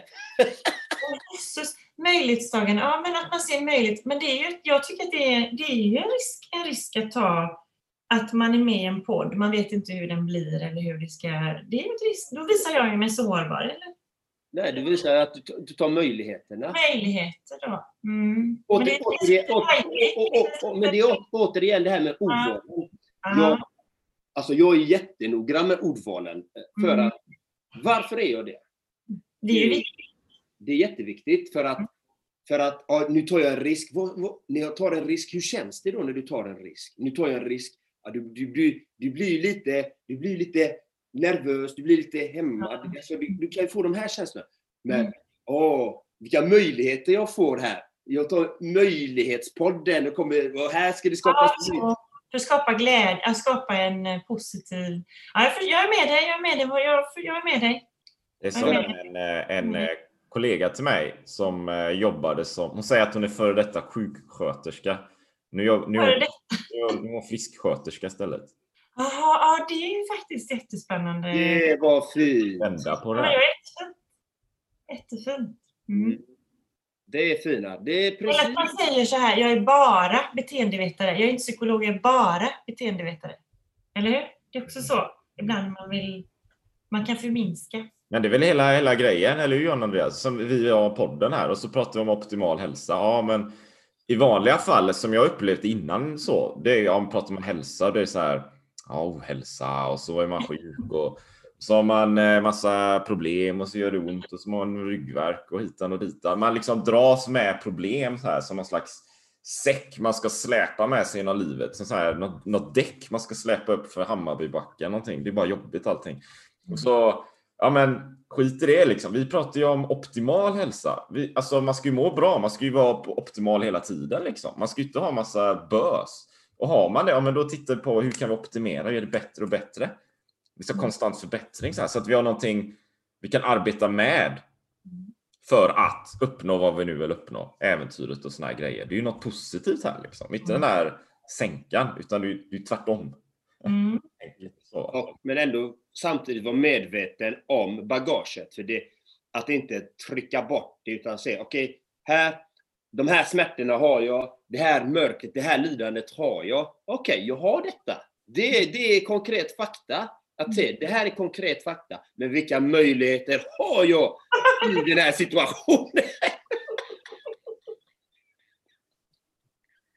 Eller hur? Det är ju så. så här, men då är ju de hinder, det är ju obstacles då, eller hinder på något sätt. Liksom. Det är ju Ja. hinderbana. Nu ska springa tjurhuset här. Jaha, du ska igenom den där ledvällingen och allt sånt där. Ja, men det är ju där liksom. Det är ju en del av verkligheten då. Men hur kan jag lösa det där på ett bra sätt då? Fast det kan ju bli, det kan ju bli väldigt... ehm, nu provocerar jag lite, men om man har väldigt jobbiga, om man är en sån här... Man kanske lever i en här situationsbetingad stress, att man har... Man, allting är liksom skilsmässa, dåligt, man har allting, man har sju grejer. Och så säger man vilka möjligheter har du här? Då kan ju det nästan bli lite... Det är provocerande. Mm. Eller? Det är provocerande. Men jag säger det. För att det är Du säger det. Och sen säger du att jag är lycklig 99 procent av tiden. Absolut. Det är så du kör den. Och, och att vara lycklig är ett val, säger jag. Är också. Yes. Och, och, och, och det är det. Lika Maxi, lika Maxi klockan sex, Ja. fredag, syns där. Och det roliga är ju att jag vet av min egen erfarenhet att allt jag har gjort i mitt liv, jag har gått från två utbrändheter och det här tillståndet levande död, att allt som jag har varit med om tar jag ansvar för. För det handlar om att ta ansvar för sitt liv och vilka val man har valt. Det är sant. Det Att sant. faktiskt ta ansvar för att jag har valt de här valen. Nej, jag kan inte skylla det på Bertil eller, Nej. eller Julia eller Magdalena eller Mm. Mohammed. Nej! Men det är bra när man har egen erfarenhet. Alltså har man egen erfarenhet så kan man inte, då kommer, det är väldigt, väldigt bra för då kan man ju aldrig säga det heller. För då kan man säga så här, mm. kan jag så kan du. Kanske. Det var det våra podd skulle heta från början, Ja. kan jag kan du-podden. Ja, det är lite så med er. Kan jag så kan du. Ja, men det, ja, men, ja. Men det är väl så. Mm. någonstans i det vi gör här att vi vill ju väcka människor så, eh, så att man vaknar till lite grann. Mm. Och, och, och då behöver vi, man ju ha ett, ett tydligt budskap liksom. Fast med kärlek då givetvis. För vi har ju varit med om alla våra respektive saker också.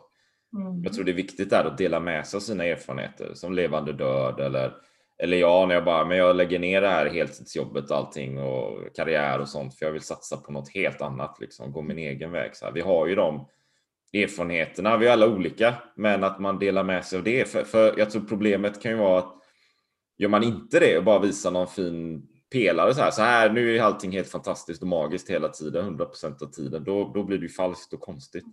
Då funkar ju ingenting. Liksom. Men sen kan man ju också, att om personen inte är där, så kan man bli väldigt triggad där, men det kanske landar in två år senare. Ja, då. Yes. Och då kanske det är faktiskt, ja men just det.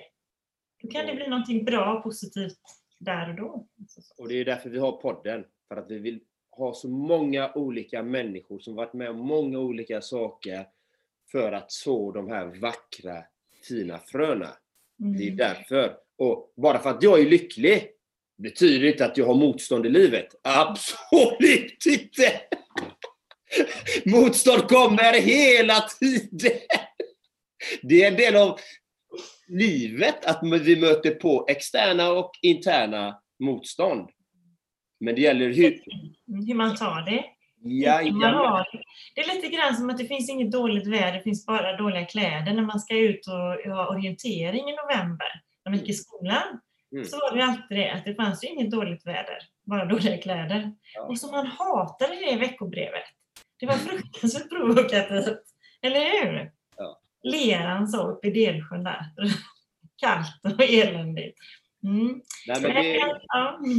nej, men det är ju intressant liksom att bara, bara för att man har ett bra liv liksom, och, eller mår må bra, så betyder det inte att, att man inte möter på motstånd. Att det, att det kan Mm. vara jobbiga situationer, eh, saker som händer liksom.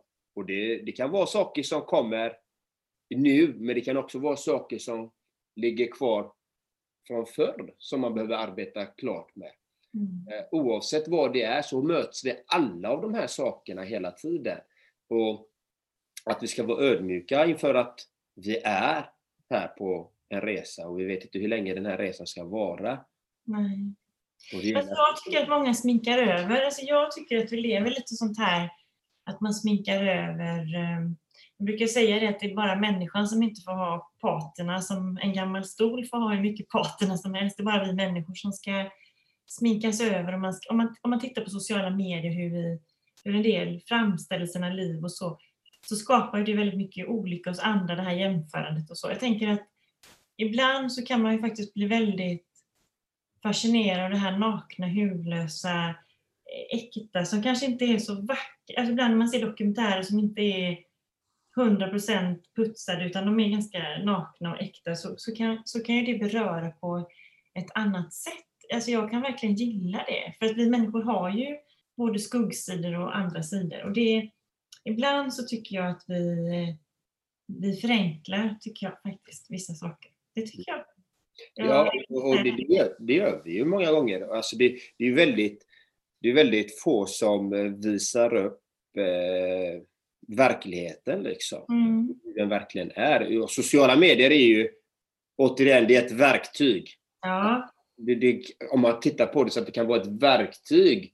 Eller hur använder vi sociala medier? Om man ställer den frågan. Var, varför har du sociala medier? Vad, vad gör du där? Du är ju ganska analog som vi pratade om innan. Liksom. mm. Eh, Du och jag då när vi träffades där. Liksom. Och, och, och, och jag har ju också varit analog. Otroligt analog. Mm. Och, men sociala medier för mig är ett verktyg. Mm.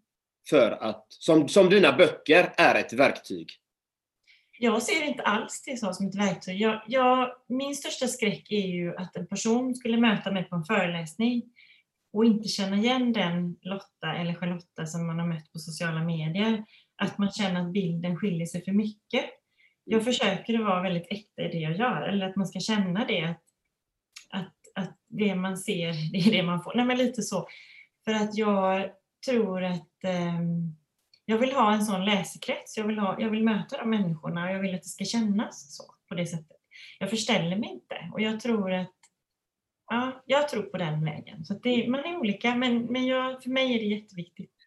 Och det, och det, det jag menar är, det man ser på Instagram med mig, det är jag till 100 procent. Ja, men jag tänkte, ja det, det tycker jag också. Alltså, det var inte mycket mot dig. Nej, nej, nej men, men, men, det är ju jag. Men jag ser det som ett verktyg. Ja. För mig är ett verktyg för att visa hur en människa kan vara. Hur Mm. jag är. Och vad är det jag vill sända ut i, mitt, i min kanal. Då. jag, jag vill ju bara sända ut kärlek. Liksom. Det, är- det är genomgående i mitt. Skratt, visdom, eh, att man ska få känna att man är unik. För vi är unika. Mm. Det, det, det, Jag får jag får kritik, eller jag får inte kritik, det är ingen kritik. Jag ska inte använda ordet kritik, för det är också negativt. Men jag har fått mycket önskemål om att jag ska filma med mig själv, synas mig själv. Men jag är inte så förtjust i det. Det är liksom min, min hang-up då, att jag älskar inte det att vara med i bild och i tidningar och sånt där. Eh, fast det är ett nödvändigt ont också. Så jag gör det väldigt sparsamt. Jag skriver ofta mycket och jag lägger upp andra bilder och sådär. Men jag, för jag tänker att varför tycker de att det är så roligt att se mig hela tiden dyka upp? Alltså så tänker jag. Eh, och så fort jag lägger upp en bild på mig själv så får jag jättemycket många som gillar det och sådär.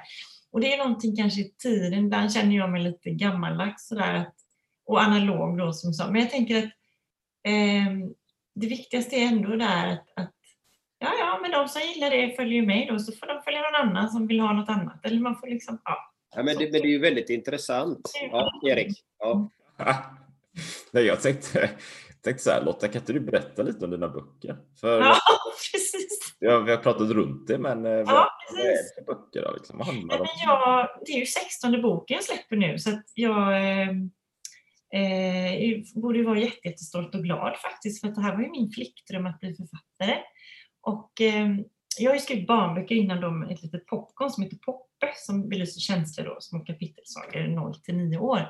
Men så skrev jag ju då min första roman, eh, Bara för din skull, som handlade om eh, socialt utanförskap utifrån klass, kön, eh, etnicitet.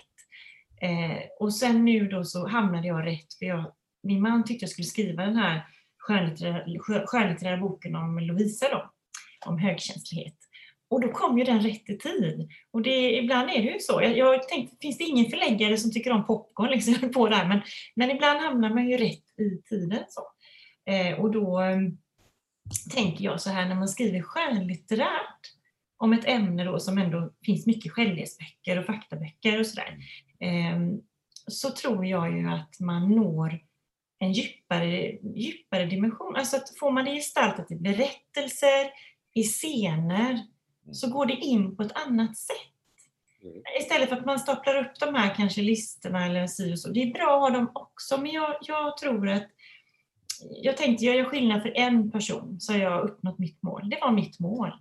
En person. Kan jag göra skillnad för en människa så är det fine. Liksom.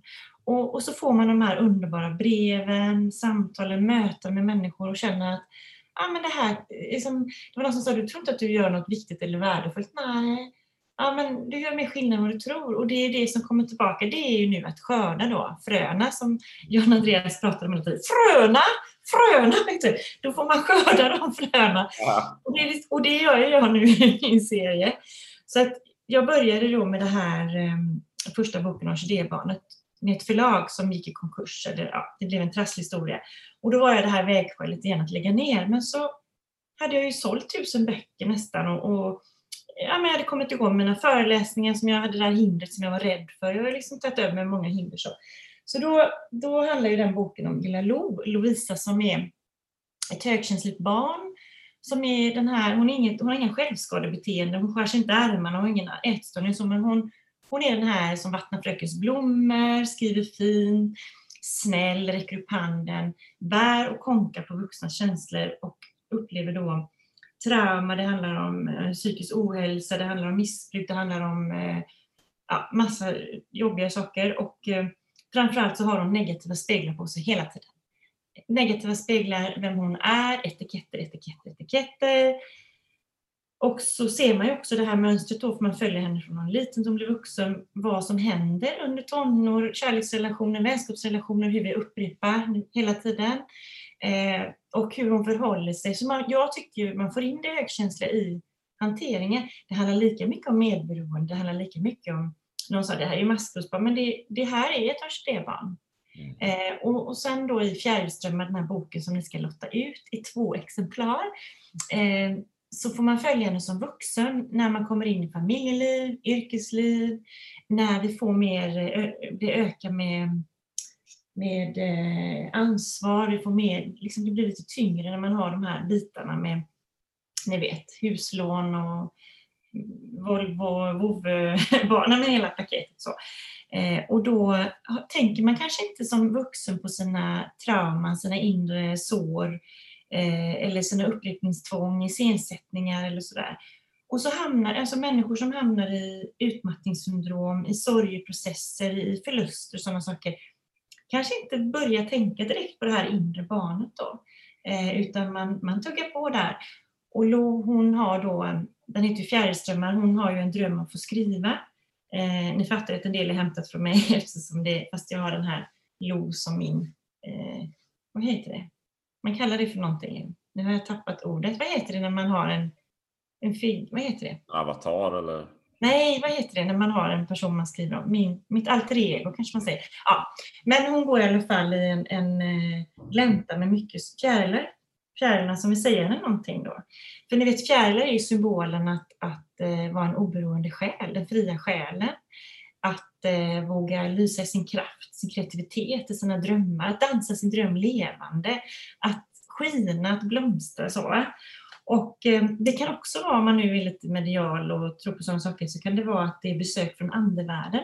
För det är mycket förluster i boken också. Att, att det är någon som vill, som vill väcka Lo, vill väcka henne att skina, för hon mår inte bra. Och när hon då har en vit, kan man säga, en vit tomhetsdepression, hur kan man säga om den här vita tomhetsdepressionen handlar om att små barn som inte blir speglade, för Lo blir inte speglad positivt och hon har en sån här ambivalent anknytning. Då kan man mötas som vuxen sen av en tomhetsdepression. Det finns liksom inga speglar alls. Och då finns det inget språk, inget ord för det. Men då får man följa henne, i, och det är ganska mycket fart i den boken då, hur hon eh, tar sig vidare framåt i den. Jag ska inte avslöja för mycket. Nu den tredje boken eh, om Lo heter Sorgmanteln, också en fågel, eller en fågel, en fjäril. Det är också en fjäril. Sorgmanteln är en fjäril, ingen fågel. Eh, men det är också en sjal. Det är en, en sjal som nog bär för att eh, som en, en eh, liten snuttefilt för sorgen. Då. Att man har, så det är en symbolik av den här sjalen för sorgen och sen är det också en fjäril.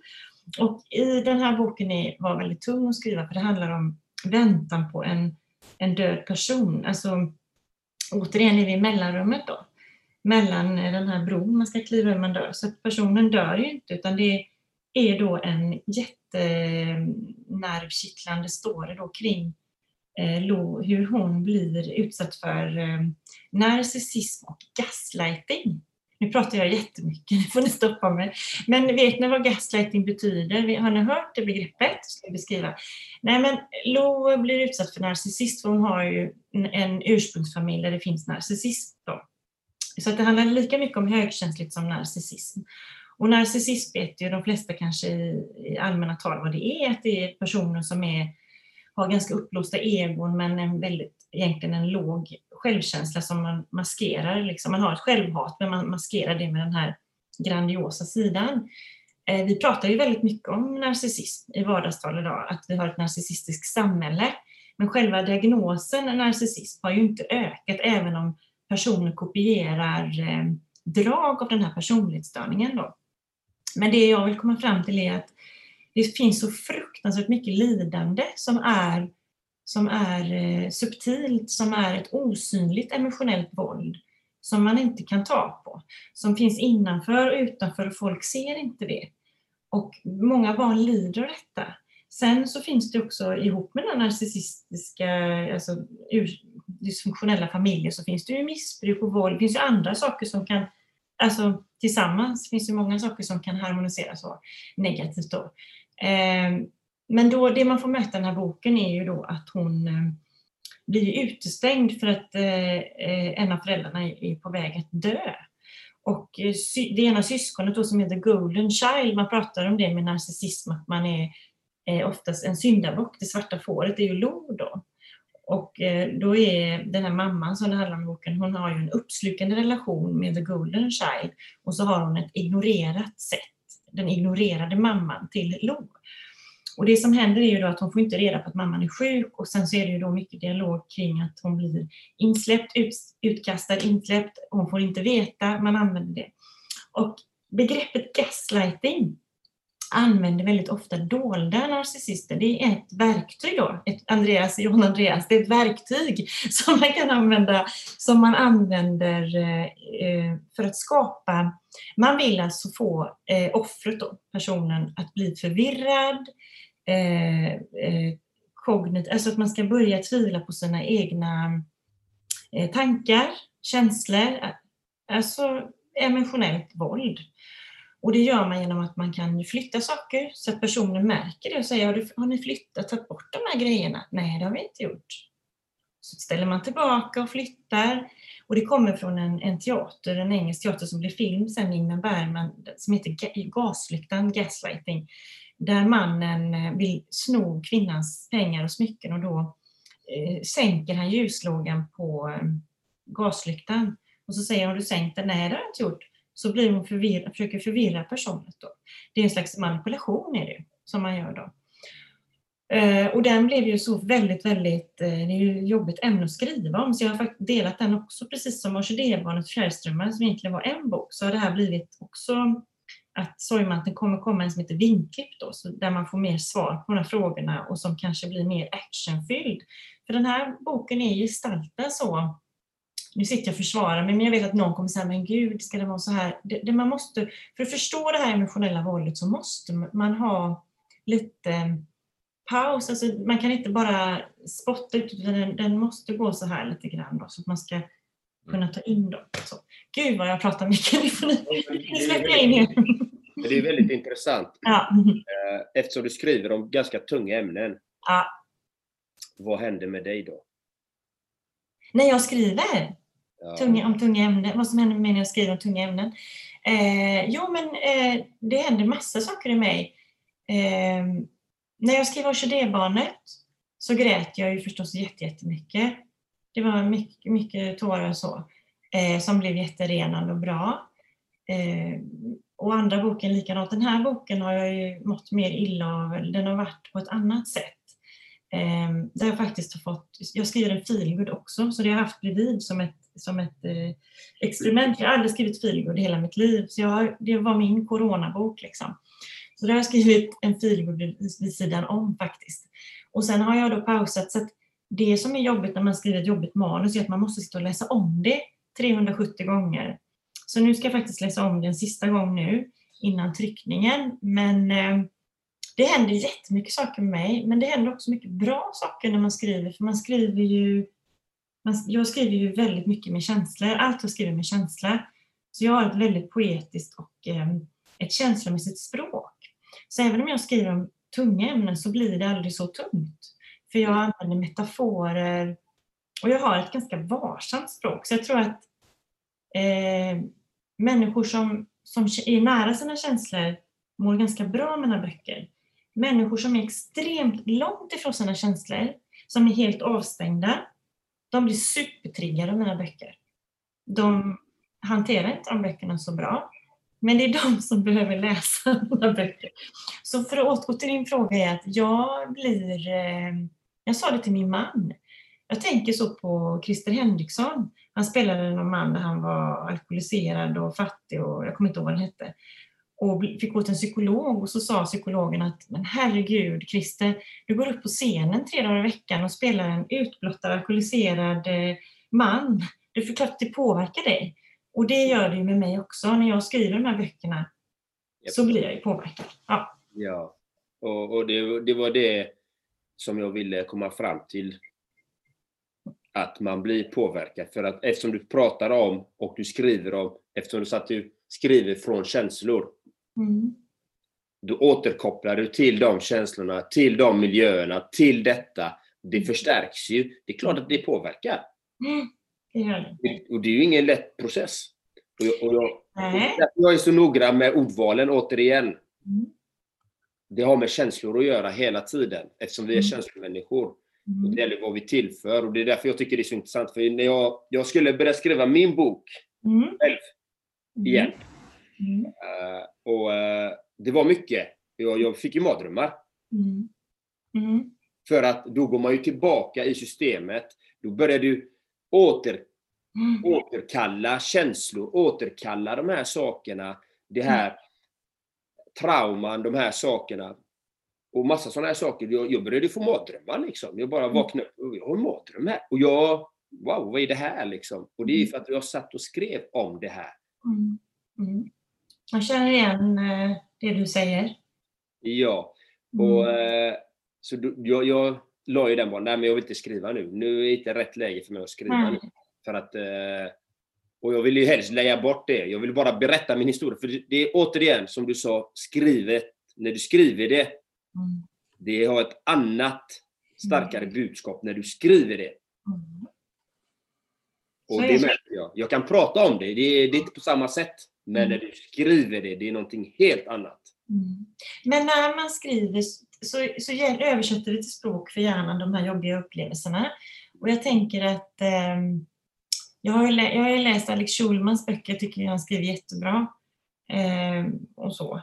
Och jag tänker att ehm, man brukar skoja om det, att författare måste skriva fem, sex böcker, skriva av sig innan man kan bli författare på riktigt. Så jag får väl be om ursäkt för det då. Man måste skriva mycket sådär, att rensa. Men jag, jag tänker att eh, jag hade som sagt var inte så höga... Jag, jag tänkte att kan jag göra skillnad för någon? För det är så man, man jobbar mycket som i BRIS, att, att ett enskilt samtal från ett barn till en vuxen kan göra väldigt stor skillnad och det har jag haft med mig sedan jag jobbade på BRIS. Att, att gör skillnad i det lilla så blir det i det stora. Då. Ja. Men det, det var därför jag startade Instagram också. För kan jag Mm. hjälpa en människa, gör skillnad för en människa så jag lyckas. Det, det har jag gjort kan jag ju säga med det. Mm. Och det är samma sak där liksom. Så att jag förstår ju den känslan liksom. Men återigen, det, att har man skrivit fem böcker så är man författare. Och vem har kommit på det? Du, du kan vara författare och skrivit eh, eh, eh, ett A4 eller? det är bara en etikett. Återigen, vem, vem bestämmer när man är en författare och vem bestämmer inte det? Återigen, man ska ju äga det själv. Mm. Jo, men jag tänker att det finns väl alla... Ja, nu var det Erik. Vi får Nej, se. jag, tänkte bara så här, Lotta, du berättade innan att du hade Ja. eh, böcker du ville lotta Mm. ut, eller hur? Mm. Mm. Och hur eh, vill du göra då? Eller? Varsågod, tänker jag. Ja, men ja, det är ju fjärilströmmar. För att det är två stycken fjärilströmmar. Jag tänker att för de personerna som är i ett mellanrum, som kanske har, går och bär på sorger eller har upplevt sorg precis, eller som har trauman eller eh, utmattningssyndrom, eh, vill byta jobb, eller är de här man ska stänga och öppna nya dörrar, man kanske precis är där. Då är den boken jättebra, tror jag, för de personerna. Mm. Så de är på väg eh, med posten. Om posten skött sig så är de på väg till John Andreas. Så jag bollar över till John Andreas. Ja, och det, och det var, och det var det där var ju roligt där tycker jag. Att du bollar över det till mig. Jag som aldrig hållit i en utlottning eller Jag bara, det får ju vara det ansvar. Jag, jag skulle bara läsa de här böckerna. Jag har skrivit eh, i dem och så. Och Har så. du skrivit. Så, så ni som lyssnar, helt plötsligt har jag fått ett uppdrag till på mina axlar. Från någonstans, från någon annan människa. Vad roligt! Vad snäll du är Lotta! Men jag tror att det var så vi kom överens. Jag skickade böckerna. Jag, det var, gjorde jag fel nu kanske? Det finns inga fel och rätt. Det, finns inga fel och rätt. Men det är gulligt. Men vi lottar ut de böckerna. Ja. Och, Får väl eh, eh, höra av sig, tänker jag. Eller? Hur, eh, jättegärna skicka ett mejl. Ja, jag tycker det här verkar spännande och, eh, Ja. eller någonting. På Instagram kan ni väl göra något kanske? Nej, det, det, nej, men de som lyssnar på podden, de som är intresserade av utlottningen, skicka ett mail till gentlemanscoach.com Ja. så kommer jag skicka det till er. Till den som vinner. Ja. Och, och, får, jag, och får jag inget mail så är de mina! Ja. Eller Erik. Erik Eller. Eller Erik. Ja, Skicka till Spanien. precis. Precis. Så skickar de till Spanien. Glöm inte att skicka mail! Man får skicka annat med. Eller? Vi vinner! Vi vinner! Jag vann! Det är fantastiskt. Det kanske blir så. Man, när man säger saker så har det förmåga att bli så. Det kanske blir så. Mm. Det är så faktiskt. Har du, har du också märkt det, Lotta? Mm, det är ofta så. Och den eh, 21 november, om man bor i Göteborg, så kan man gå på en väldigt speciell eh, covid-anpassad eh, bokrelease.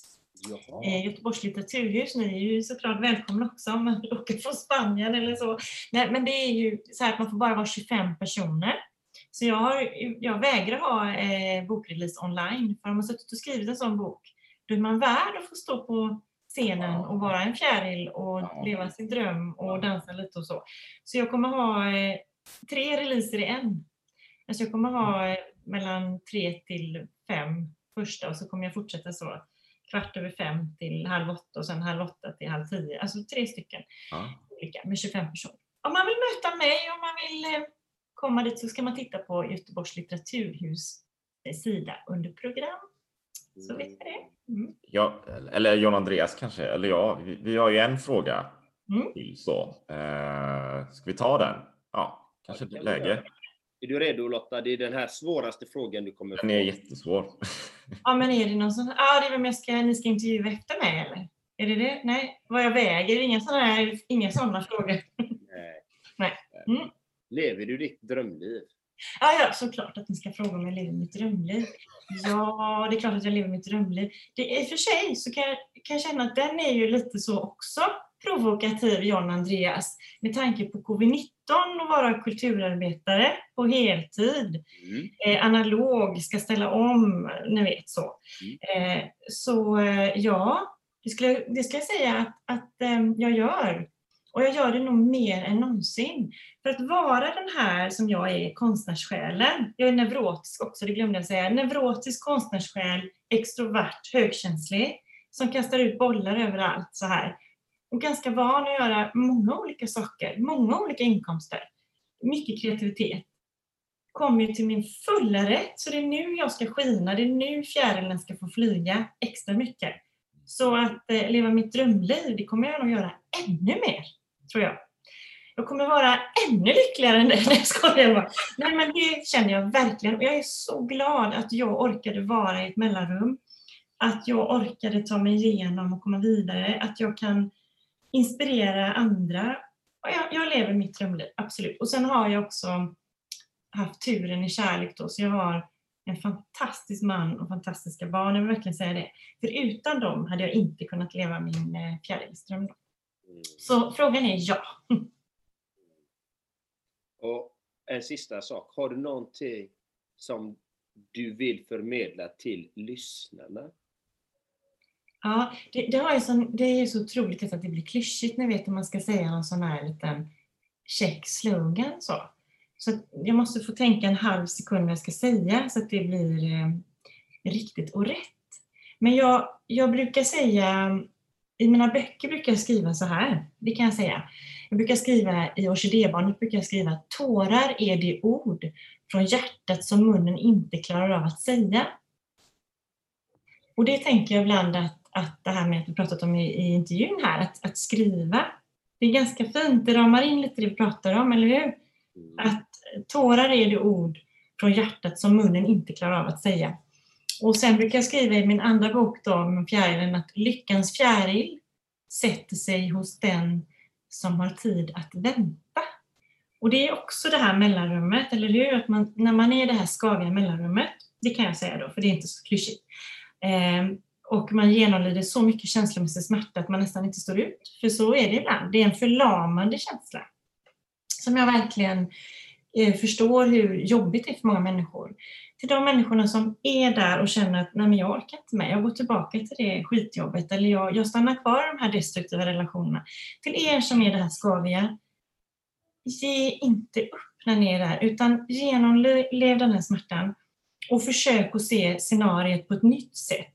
För när man har gått igenom det och ökat sin eh, medvetenhet, sin, sin inre liksom närvaro, blivit närvarande, medveten om det, i sin, vad som händer och sker här uppe i skallen och sen genomlider den här smärtan och möter den på ett nytt sätt, så kan man rita om sin karta och man kan rita om sin karta 120 gånger under livstid. Det är aldrig för sent att rita om sin karta. Ehm, och jag ritar om min karta hela tiden. Så rita om kartan och ta hand om ditt inre barn så kommer du växa med de här fröna som vi har pratat om idag och bli en stabil, fin blomma. Oh, en riktig orkidé. Ja, eller solros är min favoritblomma. Är det det? Solrosor. Mm. Har du sett, solros Vad sa du? har du sett solrosorna på landet som jag har tagit bilder på? Nej, det måste jag in och titta på. Jag måste in och titta på. Vilka är era favoritblommor? Nu får jag höra här. Erik, vilken är din? Det vet jag faktiskt tänkte. Vilken är din favoritcykel? Ja, nu är det väl min egen då, Bianchi här. Eh, som jag har kört med i eh, åtta år eller någonting som eh, får arbeta mycket. Eh, den, den tycker jag om. Mm. Och John Andreas? Vilken det, är nog, det är nog viol. Vi- Varför viol? Jag tycker den är väldigt vacker. Eh, De lila violerna tycker jag är Mm. Mm. Ska jag in och kolla vad det betyder? För det finns symboler för blommor. Ja, men, jag gillar den lila violen. Mm. Vilket är ditt favoritträd då? Trä- Eken såklart. Varför Eken. Därför att den eken är ju så mystisk och något klokt och hundra år. Nej men jag älskar det och man kan gunga i dem. Det är någonting eh, med vackra och de är stabila och så. Eh, ja. Jag är, träd är lite laddat för mig för jag är ju så arg för alla träd som de skövlar i Göteborg så att jag eh, har ju blivit en sån här argtant som skriver inte GP. Att man ska ha träd. Träd är någonting, ja, det är det här att växa. Det är så underbart med träd. Det är det. Vilket är ditt favoritträd, eh, Erik? Frågar om vad trä nu. Mm, träd. Cyklar kan jag svara på. Kanske löparskor liksom. och berg. Jag kan svara på berg. Liksom. Mitt favoritberg är väl typ Mm. Everest kanske eller Kebnekaise eller någonting. Mm. Eh, favoritträd? Jag vet inte. Men jag gillar ju så här. Eh, nej, jag, Säg olivträd om du är i Spanien. Säg olivträd. oliv, ja, men olivträd gillar jag. Oliver gillar jag. Alltså, det är ju fantastiskt. Det, ja. Oliv, olivträd. Ja, det låter bra. det Låter bra. Det påverkar en övrigt så här. Utan det är helt... Mm. mitt, mitt är i alla fall tall. Tall är underbart. Och doften av tall, Ja. eller hur? Det väcker någonting. Mm. Starkare sånt. Vilken är din favoritblomma då? Lotta? Men det sa jag.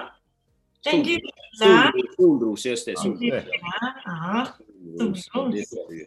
Det sa du. Men jag tänkte, ja. Är det någonting annat? Nej, det känns bra. Jag tycker ni är jättetrevliga och jag vill verkligen tacka för att jag fick vara med här. För jag tycker att det var så fint att ni ville göra den här intervjun med mig. Det värmer verkligen mitt hjärta. Så jag vill verkligen eh, tacka er för att vi har pratat så här länge. Och det ändå ger sin tid också. Så jag vill verkligen tacka er båda. Så vi himla kul. Skön start på dagen liksom. Mm. Är det något mer vi ska... Jo, min hemsida kanske jag får säga innan. Jajamän, säg hemsidan. säga det eller? Ja. charlottalagerbergtunes.se och så är det popcornmanenpoppe.se och så Instagram är ju Charlotta understreck Lagerberg och popcornet eh, understreck Poppe. Jag kan inte ha mannen där för jag får in så mycket pornografi så jag fick ta bort det då. Så popcornet understreck Poppe och Charlotta understreck Lagerberg. Tusen tack killar! Tack så jättemycket! Och tack till alla lyssnare som har lyssnat. Ha en magisk dag så tackar vi för oss och så eh, har ni, får ni ha det så bra så avslutar vi här. Ha det varit fantastiskt. Hejdå!